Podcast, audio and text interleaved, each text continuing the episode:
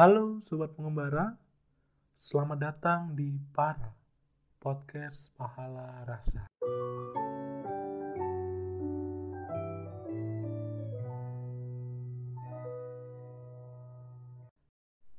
Yes, Sobat Pengembara, episode kali ini aku ingin memperkenalkan varian baru dalam podcastku yang aku adaptasi dari film Marvel.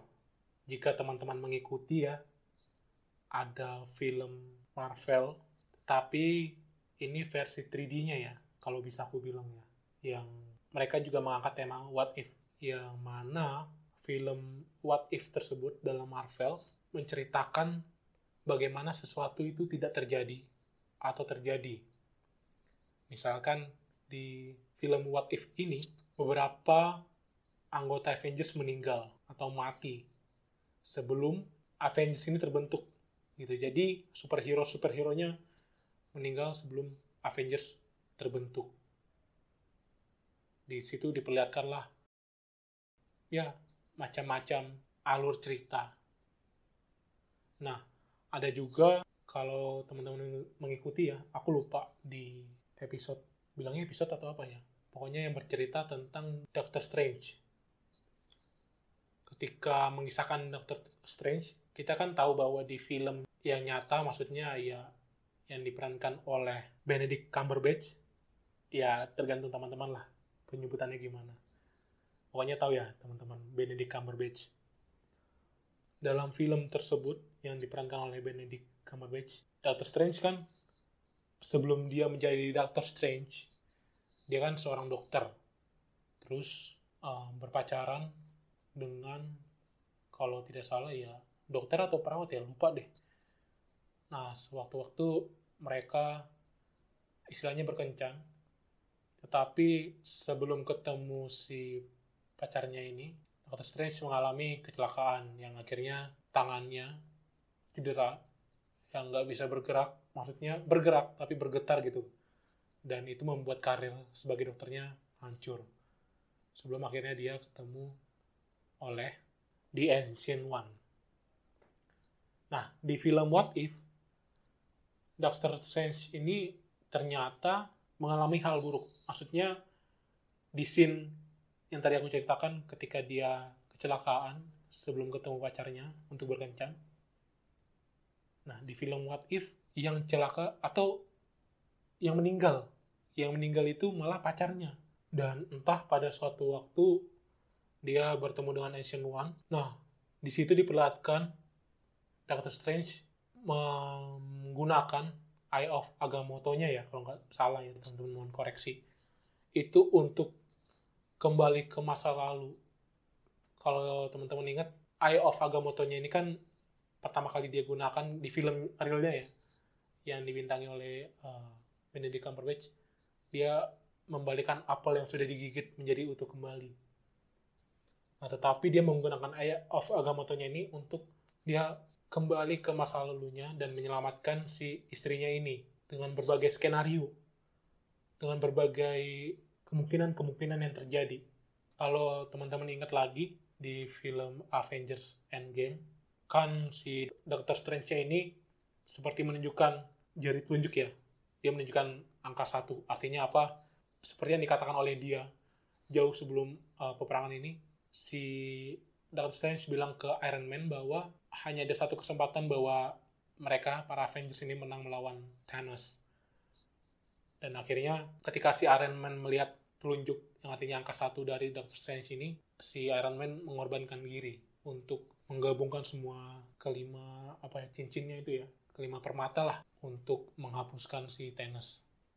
Nah sama ini bercerita juga tentang kemungkinan-kemungkinan dan ternyata teman-teman nyesek sih kalau kita lihat bahwa meskipun dia melakukan berbagai usaha untuk menemukan kemungkinan bahwa si pacarnya ini tidak meninggal, tapi nyatanya tidak. Nah, kita kembali ke episode kali ini. Dari situlah aku tertarik gitu untuk membuat konten what if. Apa yang akan terjadi? Apa yang akan terjadi jika? Kalau kita kan sekarang sepertinya hidup ya menjalani hidup. Kalau kata orang umum, ya let it flow. Hidup tuh mengalir aja. Kita mengikuti aja gitu alirannya. Nah aku yakin teman-teman pasti pasti pernah berhayal ya teman-teman ya tentang suatu kemungkinan-kemungkinan yang mungkin terjadi di masa lalu yang akhirnya teman-teman pikir teman-teman tuh sekarang nggak hidup seperti ini. Dan kemudian aku berpikir gitu ya apa ya mohon maaf ya teman-teman jika aku selalu mengaitkannya gitu. Karena ya peristiwa itu ya peristiwa yang menempel di aku. Dan ku harap teman-teman bisa mengambil ya istilahnya pelajarannya lah. Dan bisa merefleksikannya di kehidupan teman-teman. Menurutku kalau aku masih memiliki bapak sampai sekarang aku tidak kuliah di tempatku sekarang di kampusku sekarang dengan tidak membayar UKT sama sekali dan selain itu juga mendapatkan semacam ya biaya hidup ya dari pemerintah. Dan mungkin cita-citaku di SMA tercapai. Jika teman-teman ingat, ya cita-citaku di SMA waktu itu menjadi seorang pendeta. Karena aku lihat sepertinya memungkinkan gitu. Sebab ya dengan kemampuan finansial, jika masih ada bapak karena ya bapak uh, menghidupi keluarga gitu ya dari pekerjaannya jadi sepertinya bisa. Kemudian aku pernah berpikir ya teman-teman punya memiliki motor keinginanku yaitu Vespa. Vespa seperti apa ya? Ya apa pun bentuk Vespanya begitu. Dan yang terakhir ya yang aku lihat tuh Vespa yang sangat bagus tuh Vespa Primavera. Wow bagus banget ya. Kenapa aku menceritakan hal ini? Karena dulu bapak tuh pernah berjanji lupa ya antara juara di kelas pas SMA atau nanti masuk kampus yang diinginkan itu akan dikasih. Aku lupa. Pokoknya ya bapak pernah bilang begitu. Oh ya sebelumnya kenapa? Ya sebelumnya kenapa bapak bilang begitu? Karena sebetulnya itu dari aku sih. Waktu itu aku bilang pak mau Vespa. Ya pokoknya begitulah. Pengen deh punya motor Vespa gitu kan. Kalau nggak salah itu sebelum masuk SMA deh. Atau udah masuk SMA lupa deh lupa. Begitulah. Kemudian apa lagi ya? Nah mungkin aku menjadi orang yang tidak bertanggung jawab dengan pendidikan. Ketika aku berpikir-pikir lagi ya. Mengapa? Mengapa? Karena mungkin tidak ada tuntutan yang signifikan maksudnya dalam arti ketika aku berkuliah misalkan ya aku berpikir bahwa ya aku didanai tenang lah dibayarin sama bapak. Meskipun meskipun bapak itu orangnya sangat keras ya. Maksudnya ya dalam artian dia tegas lah. Tapi untuk anak bontotnya ini terkadang dia sangat baik. Aku merupakan satu-satunya anak yang kurasa tidak mendapatkan perlakuan fisik yang begitu keras. Abangku pernah dipukulin karena dia main PS yang harusnya dia les itu pas waktu SD atau SMP gitu. Nah, jika dibandingkan dengan aku yang waktu itu ya teman-teman, aku sangat bucin ya kalau dibilang anak-anak zaman sekarang.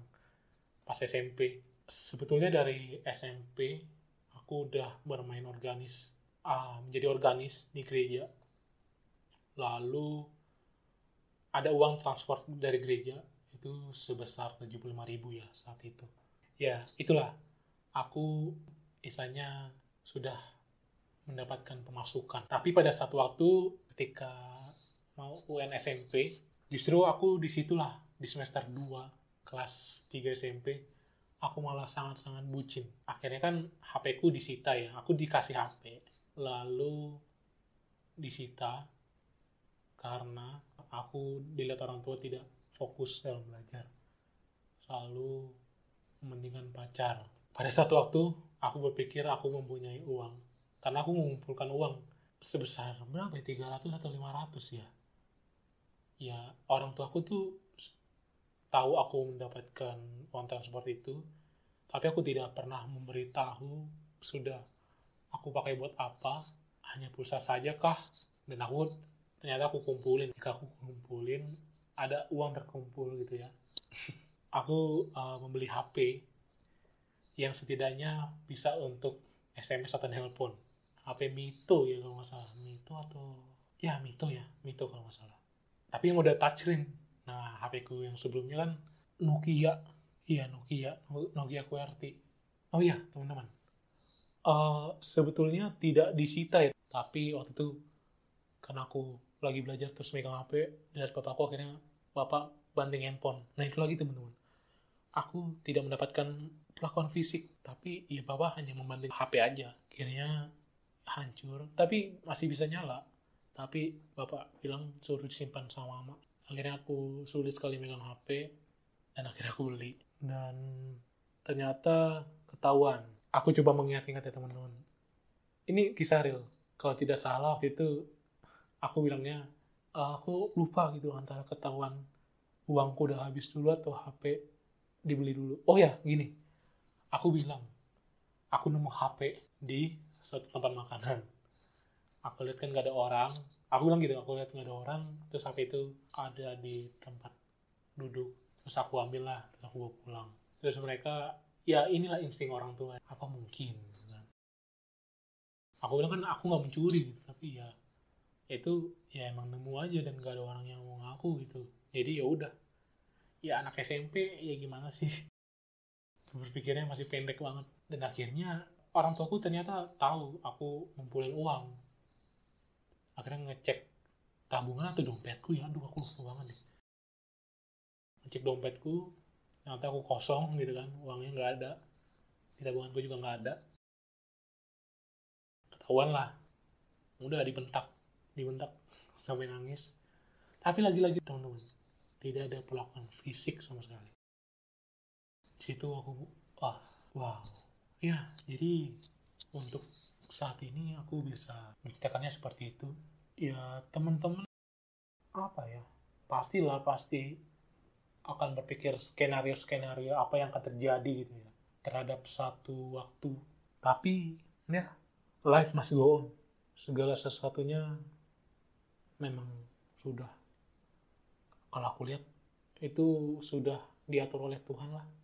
Jika teman-teman tahu film Truman Show, film ini menceritakan bahwa seorang pria itu hidup dalam satu skenario yang diatur oleh seorang sutradara dan ternyata ditampilkan di TV nasional. Kalau aku tidak salah ingat ya. Orang ini nggak tahu ini orangnya laki-laki. Dia bahkan tidak tahu bahwa semuanya rekayasa sampai akhirnya ada clue-clue di mana ada satu orang baik satu orang perempuan yang mencintai eh, laki-laki uh, ini menunjukkan kode-kode tertentu bahwa dia sebetulnya hidup dalam satu skenario. Itulah yang aku rasakan teman-teman. Maksudnya jika ditarik ke, ke kehidupan aku ya skenario ini ya semuanya sudah diatur oleh Tuhan. Berbeda dengan Truman Show. By the way film ini aku tahu dari Desta di Mahendra Desta ini intermezzo aja ya teman-teman. Ya seorang presenter seorang musisi yang menjadi apa ya istilahnya idolaku lah gitu. Meskipun gak fanatik ya tetapi Vincent dan Desta menjadi idolaku gitu. Karena berawal dari betapa lucunya mereka ketika membawakan acara sampai nilai-nilai yang mereka perlihatkan terutama dalam industri TV ya itu yang menjadikan aku sebagai bisa dibilang fans lah penggemar dari Vincent dan Desta. Jadi aku tahu film Truman ini dari Desta. Ketika dia bercerita bahwa dia percaya bahwa dia hidup dalam satu skenario tapi ya skenario yang di atas gitu. Dan kembali ke hidup, ya hidup terus berjalan, terus berubah, terus memperlihatkan skenario-skenario yang mungkin tidak kita pikirkan sebelumnya.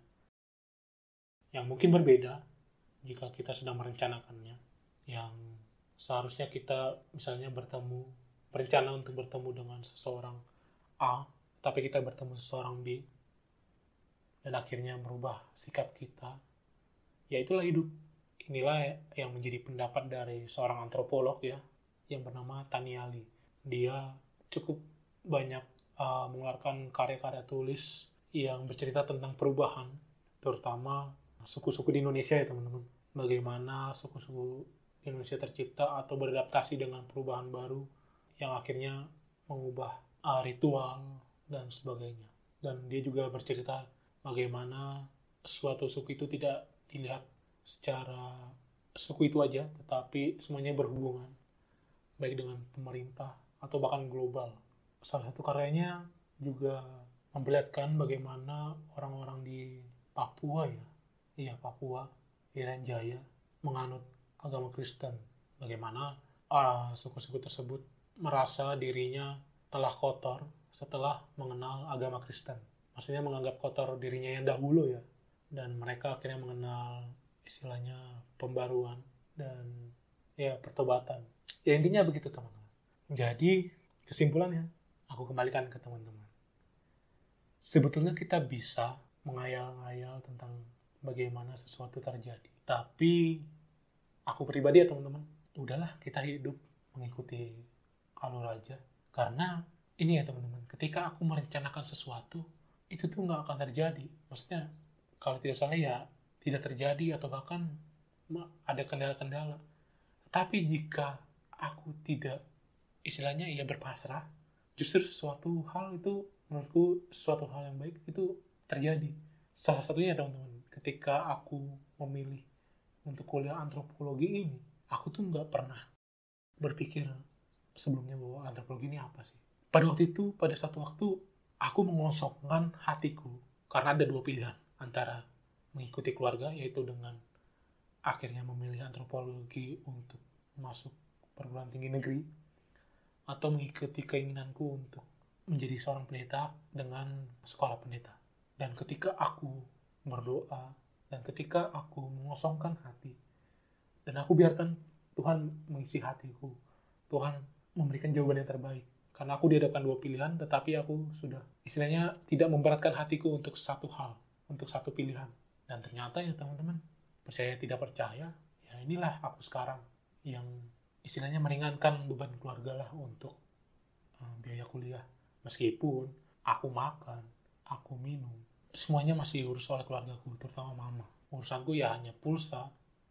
Lalu jika ada ya uh, kebutuhan misalkan untuk membeli sesuatu yang penting untuk kuliah, ya aku beli. Lalu jika aku melihat bahwa aku masih ada sisa uang yang bisa aku gunakan untuk membagikan keluargaku ya aku pakai so it's up to you sobat pengembara kembali lagi kita pengembara sampai akhirnya kita tutup mata dan berhenti bernafas ciao